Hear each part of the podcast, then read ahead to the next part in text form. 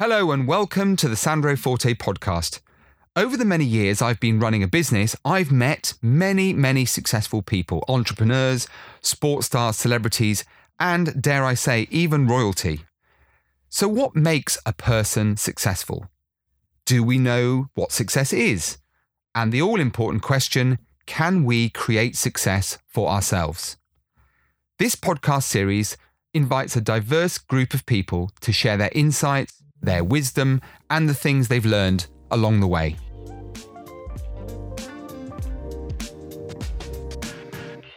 I'm joined today via Skype for part two of the Sandro Forte podcast with a truly inspirational and wonderful woman. Terri Sjodin is an entrepreneur, best-selling author, and keynote speaker whose clients literally span the globe. She's one of those mind-blowing people that start a business and go on to achieve phenomenal success. Terri started Sjodin Communications in 1990, a public speaking, sales training, and consulting firm in California, which offers training and development to help professionals become the perfect presenter. She's now an award winning member of the NSA Speaker Hall of Fame and a regular keynote speaker, consults for the US House of Representatives on Capitol Hill, and appears on The Today Show, Bloomberg, CNN, CNBC, and more besides. And as I mentioned earlier, can't repeat this enough. She is one of the nicest people on the planet, and I'm very proud to call her a friend. Terri, welcome back. Not many have been um, been with us twice, but since there is so much to cover, and since the work you do is so fascinating, you're such a terrific person. We had to hear more from you. So welcome back to the Sandro Forte podcast. Oh my goodness. Thank you, Sandro, so much. No, I'm honored and quite frankly, I'm super excited to be able to do this part two uh, because it really will be a deeper dive for your listeners and give them some tactical and practical information that they can use immediately to change their results and their outcomes. So I'm I'm excited. Well, you just you just teed that up perfectly for me. We deliberately we deliberately decided that part two was going to be some real takeaway stuff for the listeners because often what we try to do in half an hour, as you know from the podcast you listen to yourself, Terri, is that you know we don't really get the opportunity to find out much more than you know tell us about your background, what you've learned along the way. What we're going to be doing today is looking at a piece of research you've done with more than 2,500 people over a long period of time. I don't know how long, but it's what 18 months, two years, something like that. Perfect. Yes, absolutely. And definitely your most ambitious project to date. Uh, so, the state of sales presentation, just tell us about what this is and why you decided to embark on such a, uh, a lofty goal.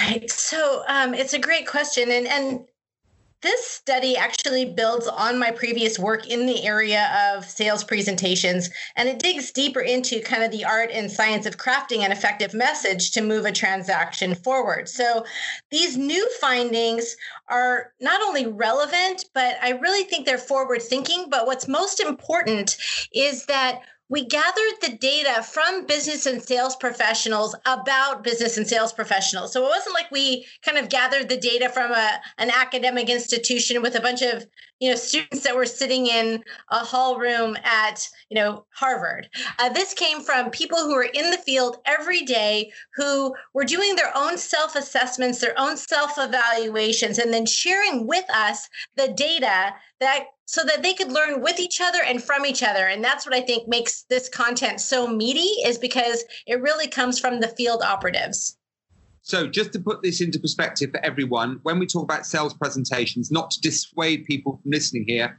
because there are so many parallels with different things. We'll go on to explore some of these in our conversation today, Terri. Uh, so many parallels, so many uses of this information. Whether you know whether you be a presenter, whether you be in sales, or whether you be in any form of communication, whether it be interpersonal, uh, job interviews, and so on. I can think of lots and lots of different ways that people can use this this amazing information. So let's start with a quick overview of the key research findings. And I'm particularly interested to start with the original nine presentation mistakes because you and I go back a long way. So we, sure. Uh, you know, today's today's sales uh, professionals still making the original nine presentation mistakes. So let's start there. What what do they look and sound like? Well, uh, really excited to start there. And I do want to comment on what you just said because I believe you are spot on. Uh, I believe everybody sells something, whether it's a product or a service, a philosophy, an idea. Most importantly, when you're selling yourself in a job interview or for a promotion, everybody sells something. And it's really quite natural for people to have a little pushback or say, gosh, I don't want to feel salesy. But what I'm hoping is that for the next 30 minutes while we're on this call together, that the listeners will just have an open mind and think, okay, how can I take some of these ideas and apply them to my situation so that they will have a lot of value when they move forward? So, with that being said, let's transition into uh, you know kind of how this work all came together so believe it or not all the way back in 2001 uh, i had done an informal study uh, which asked this very simple question you know are there common mistakes that you have made that you feel have cost you the win or the deal or the opportunity? Like, if you're really going to do a self assessment and go, okay, if I was going to be honest with my what did I do that I could have changed that could have changed the outcomes? And so there were nine things. The first thing that people self confessed is that they probably winged it. Like they kind of walked in, they used the wing it method, they really didn't plan ahead. The second thing that people self confessed was that they were far too informative in nature rather than persuasive, that they kind of did a data dump, and that data dump became kind of long and extended. And as a result, maybe went off track and, and didn't keep them uh, on the ideas or the, or the uh, talking points that the other person was listening to. The third thing they self confessed was that they misused the time, meaning that the the meeting the visit the interview the appointment the presentation was lopsided. And and this will be familiar if you've ever been in a meeting where you spend so much time on the front end and then you realize you were running out of time so you start whooshing through the back end and you just kind of didn't hit all the points you wanted to cover that would be an imbalance or a misuse of the allotted time. Another mistake people referenced was that they realized that they probably didn't give enough support. So, providing inadequate support, evidence, or stories to illustrate their ideas. Uh, another one was failing to close the sale. For example, asking somebody to move forward, asking them to choose you.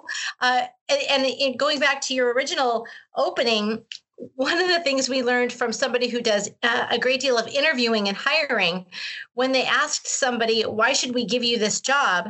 Uh, or why should we why are you interested in this position the number one answer was well because i really do need a job and i i don't think you're needing a job is a very good close right so uh, something to think about even in an interview scenario the next uh, mistake that people confessed was that they were boring, boring, boring. Uh, the next one was that they relied too much on visual aids or their PowerPoint deck. Uh, another confession was that they exhibited distracting gestures or body language. And then finally, uh, which I thought was really uh, revealing, no pun intended, is wearing inappropriate dress. So those were the original nine. And so the question became two decades later, it seemed fair to ask are these still the most common mistakes that sales professionals are making? And if so, why? And if not, why not? And have time and technology helped us to alleviate and eliminate these issues? Are are things better or worse for today's presenters and their listeners? And you know, I think that ultimately what we found 18 months after completing this research is that the answers were really quite surprising.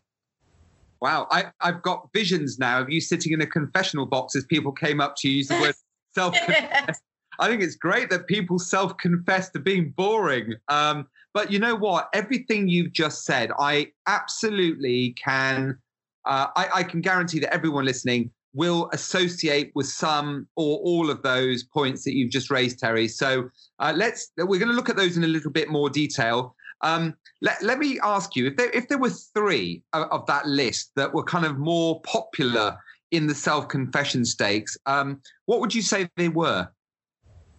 Yeah, so great question. And what was really fascinating uh, was that the we, we call them the big three. The the top three biggest mistakes that people self confessed were actually the ones that are the most costly for either themselves or for their uh, company or the organization that they're working with. So the number three mistake that most people confessed, and again, you have to remember this is across uh, generations. So we we included the silent generation, or what's called the uh, uh, the part elements of the greatest generation, but mostly the silent generation, then the baby boomer generation, our generation, Generation X, and then of course millennials and Gen Y.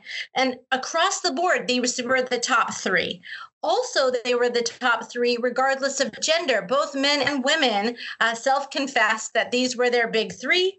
And the other fascinating thing was that it also crossed uh, all three major categories, meaning, regardless of whether you sold a product or a service or a cause. People in philanthropy who are selling their cause also self confess these, these three things. So, number three, and by the way, uh, no particular order. Uh, number three was failing to close the sale, failing to ask somebody to make a decision as a result of the presentation. Number two biggest mistake that people self confessed was that they were using the wing it method. They just kind of winged it. and the number one biggest mistake was that people confessed that they were far too informative in nature rather than persuasive. And, you know, the, the pushback on this was, you know, I don't want to be hard sell but I do have an aha moment here. Like, there's got to be a balance somewhere in between being overly informative and being hard sell. And I think that that's really the the big takeaway on that one. Now you've you've written five books, so no one's better qualified than you, Terri, uh, to to talk about some of these things. So, um, if we could just touch on the the informative versus persuasive, because I've heard a number of your really terrific presentations where you talk a lot about um, persuasiveness so, what do you mean specifically when you talk about being informative versus being persuasive? And how can people prepare to be better equipped in an interview or sales or presentation situation? Yes, great question. So, uh, my I understand the hesitancy that people have regarding uh, the words persuasion or selling because it kind of conjures up you know some image of a dark feature or creature who is trying to manipulate somebody into doing something that they don't want to do. That really isn't our intention for those of us who proudly call ourselves business and sales professionals. Our responsibility is to craft a message that is compelling interesting, has great evidence, and inspires people to take action. And we do that by covering three key areas that's case, creativity, and delivery. So, as you know, and we talked about this a little bit on the first call, my background is in speech and debate. And what you learn in debate is that whether you win or lose a debate it's really based on how solid your argument was, how solid the evidence was, and how beautifully you illustrated that talking point. So the balance is going back to those three things. If in my heart I feel like I've presented a very clean, logical case, and the individual who's listening says, you know, thank you so much for this information. Um, I really do feel like you've created some compelling ideas that I want to consider. Then then I've done my job correctly. Now, the the last piece of the puzzle is, of course, I want them to be just as excited that they've made the decision as I am about their making the decision. So uh, it should be a win-win for all parties involved, and it shouldn't be, you know, kind of creepy or manipulative. So.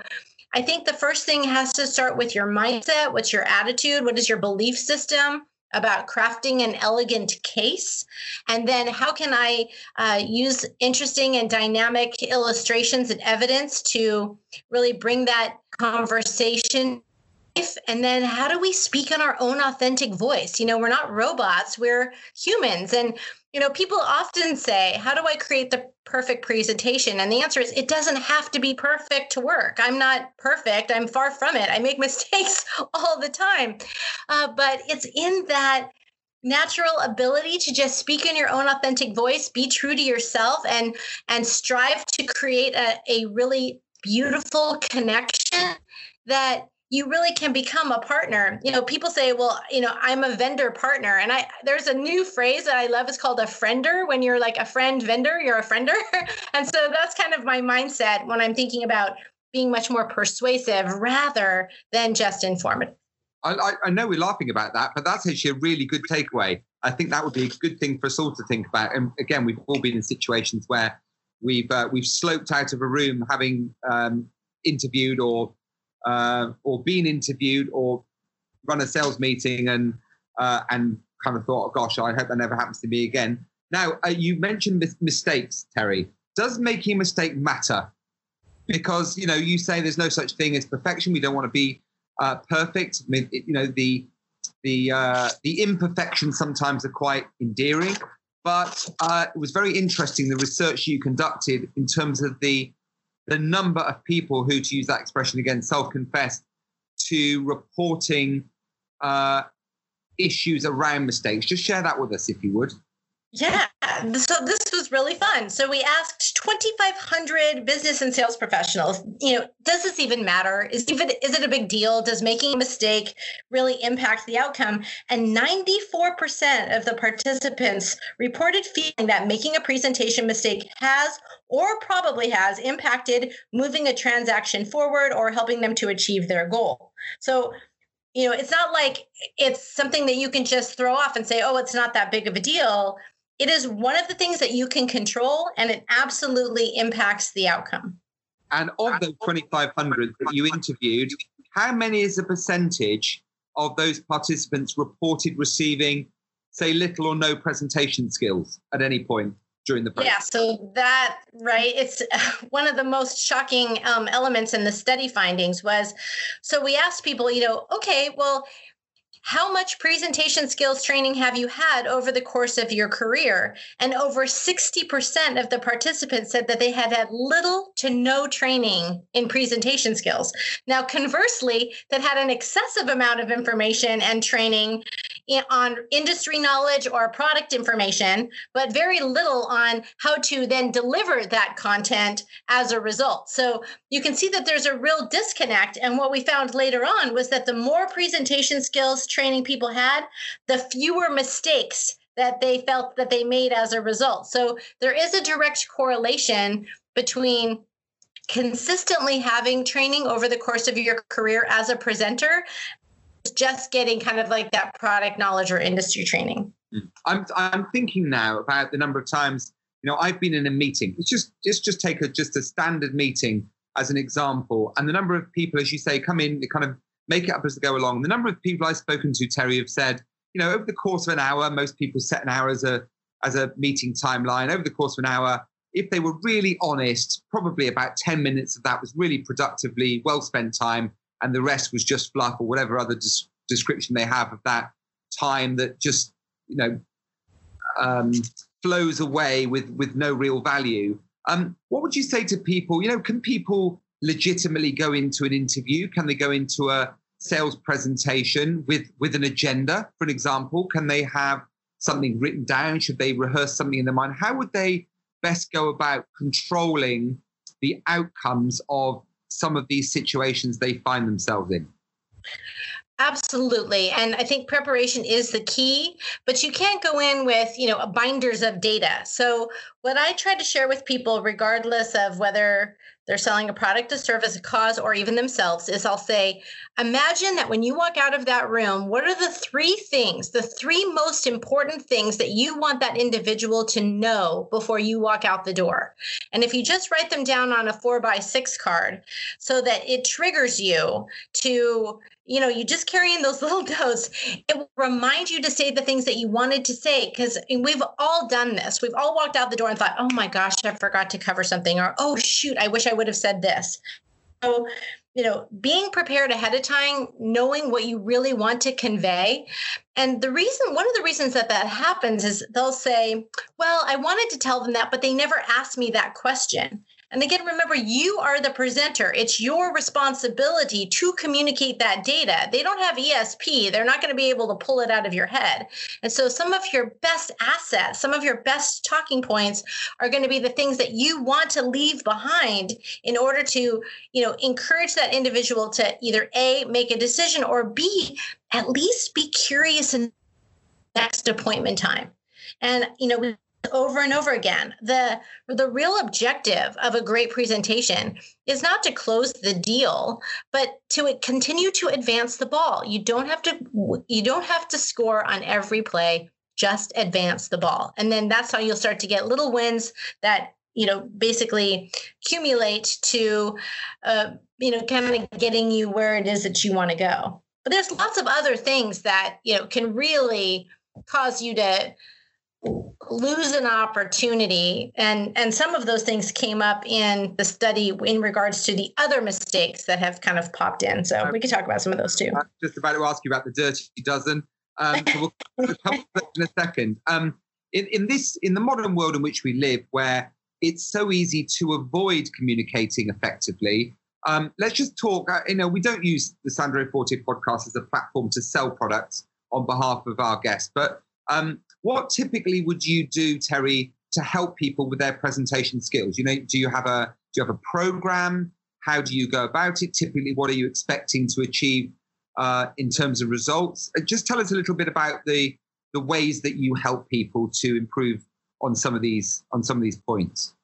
Mm, gosh, thank you. Um, so you know, the, I think the the main book or, or the most successful book over time has been Small Message, Big Impact, because that really helps people to build a message regardless of length. So if you have to give a three minute elevator speech or a 30 minute talk, you can use the structure in that book to you know, learn how to expand or contract your message, uh, then think about the creativity and then work on the delivery. So it's it's a down and dirty, really um, inexpensive way to really start doing your own self assessment.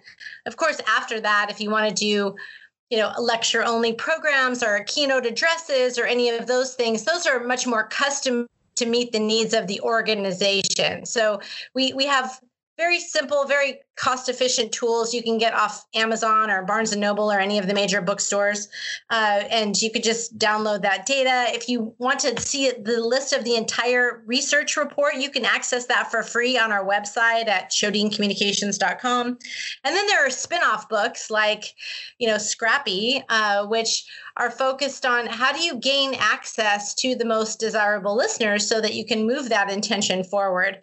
And, and again, those things all come to light. But for those people who are listening today, uh, how can you, if you are isolated or you're kind of working on your own or you just want to do your own self improvement, then what I would encourage you to do is to uh, do a role play scenario and put one of your presentations on videotape and really think about what it is you want to communicate and how you would pre- prepare for a specific call, meeting, or interview, and then watch the playback. And as painful as it is, when you look at yourself, I through the lens of a listener's perspective. It will give you so many wonderful aha moments. You can make those little corrections and then you'll feel much more confident and competent as a result. You know, my number one request for people who say, Terri, what can I do? I'll say, don't wing it. Don't just wing it. Really think about it. Practice as tedious and annoying and difficult as that can be at times. Take the time to set up practice and prepare. If you can, use your your mobile phone to uh, kind of put on that video recording and uh, then watch your own playback. It'll you'll be astounded at what you see. You don't need to pay me. You don't need to pay a professional on that first run. You know, once you identify what you want to fix, then you can say, "Hey, this is what I found. I'd like to fix in my presentations," and then you can go into looking for a coach or a resource to to to support your kind of fixing those elements? Well, just in case anyone is uh, wondering about your credentials, I did introduce you um, as an NSA Speaker Hall of Fame, and, and, I do ask for forgiveness for all those listening who do not know what the NSA is. Um, just tell us what the NSA stands for and what the Speaker Hall of Fame is, because you're quite important, aren't you? Oh God, well, I don't know about that, but it is. Um, so the National Speakers Association is uh, an association of business and professional speakers who make their livelihood uh, by speaking and presenting, whether it be small group, large group, or you know huge conferences and conventions. And uh, we, you can onboard as a member of the National Speakers Association in an apprentice role for I believe two years if you really want to learn the business. But it's a place where we all go to share best practices and grow our platforms, and you know really learn how to stay on the cutting edge of what's happening in the industry. There are oh my gosh, thousands of members now from all over the world. They have international chapters that are now affiliated with the National Speakers Association, which is based in the US.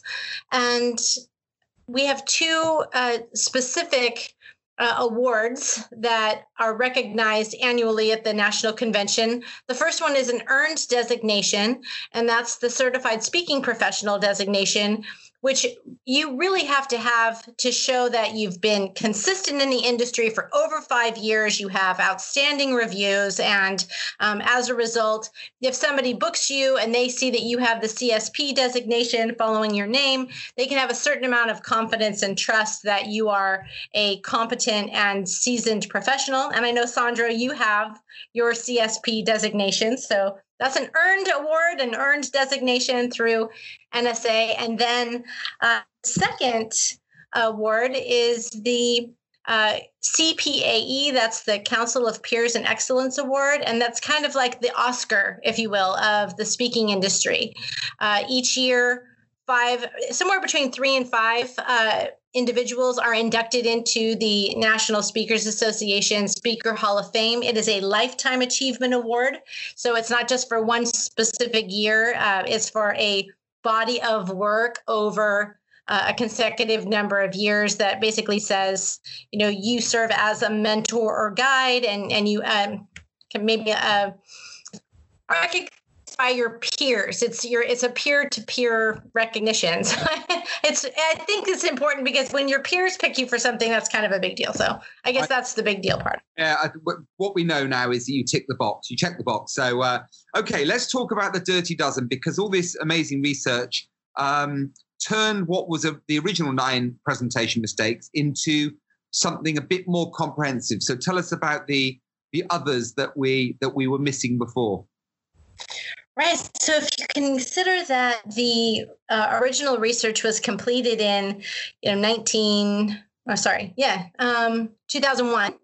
Uh, so we completed the research um, in the end of the 90s and rolled into the 2000s. And then in 2001, we published the original data and then refreshed it um, in 2006. And so things have changed significantly. But what we ultimately found was that all nine of the original mistakes are still being committed uh, by business and sales professionals. And there were, rather than any of the mistakes kind of falling off, we actually added three new mistakes. Uh, the one of the first ones was verbal missteps. So, what do we mean by verbal missteps? This actually came up quite a bit. People said, when people say things like um or ah or they pause uh, that that became annoying. If uh, people mispronounced a word if they misused a word if they were swearing believe it or not in a presentation that was considered very offensive. Uh, if they used a word in the wrong context that was again uh, something that impacted credibility. So uh, working on one's vocabulary and the cor- correct usage of words seems to be a real standout that nobody really likes to talk about, but definitely impacts your credibility as a presenter. Wow. Uh, does that include using the word like uh, every third word, which I hear in a lot of younger people these days, and it drives me absolutely mad? yes. right. Anything where there was an excessive word redundancy uh, like um, you know, uh, any of those kinds of things. um, so, for a, for a Gen Xer like me and you, uh, technology has always been a bit of a challenge. I know that's one of them as well. That showed up, of course, on the list because technology and demonstration mishaps really didn't exist in the same way uh, almost 20 years ago. But if you don't know how to use your technology or you try to take on something that is really out of your competency, then you really should get support or an AV individual to kind of be a, a second in command on your calls. Uh, so it's not that that you have to use something that's super sophisticated. The the issue is more that if you are, you want to make sure that it works. But here's where it really made a difference.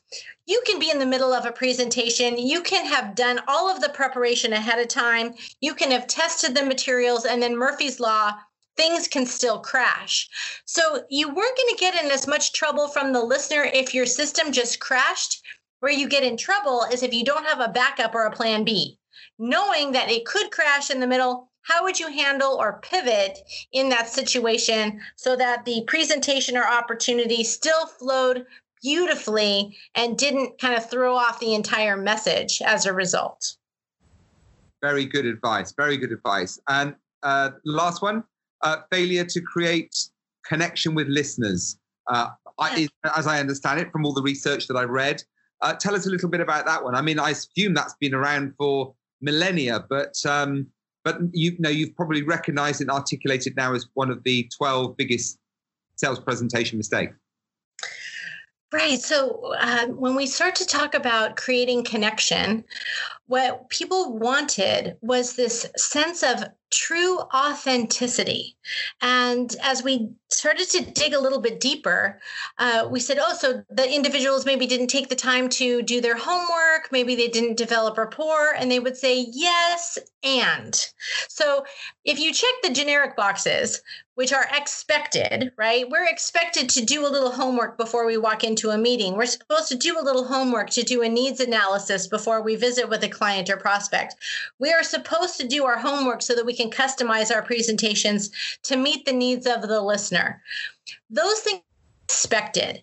What this specific mistake relating to failure to create a connection is they would say things like, you know, the person seemed competent. I just didn't feel like I wanted to work with them. I didn't feel the connection. So you could actually be competent, but the listener didn't feel the magic. They didn't feel that, oh, I really liked them. I really want to work with them. I really connected with them. And so then we said, well, what little things could be done? You know, are you trying to, if you're sitting in their office or if you're watching a uh, a Zoom call and you can see in the background that they have a specific piece of art, is it calling out something that you see? Is it a comment about their children or their kids? And they said, uh, you know, if it if it's too generic, it doesn't do the magic. But if you really did your homework, you did something a little special, you kind of went above and beyond the ordinary in order to earn their business, that was the thing that created the connection. It was um, not so much how much you know, it's how much you took what you knew and really showed a sensitivity and empathy and used analytics to craft a super engaging opportunity. It's um, it had a lot of different nuances, but it, it was no longer about kind of like going in and just checking the boxes. It was all those things that help you to create a connection that are above and beyond the ordinary that help you to stand out. All right. So, uh, final question: the short time we have left, can I can I push you for a thirteenth mistake? Is is that such a thing? Can I, if I really push you, is there is there another one that you can let us in on a little secret? Yeah, I really think that uh, there is a 13th mistake, and it's failing to earn the right to be heard. So, just because you have um, a university education, just because you work with a great company, just because you've been a top producer in your past, it doesn't give you the right to gain somebody's attention. You aren't entitled. Each and every opportunity, we have to still earn the right to be heard. So that's really where that scrappy data comes in.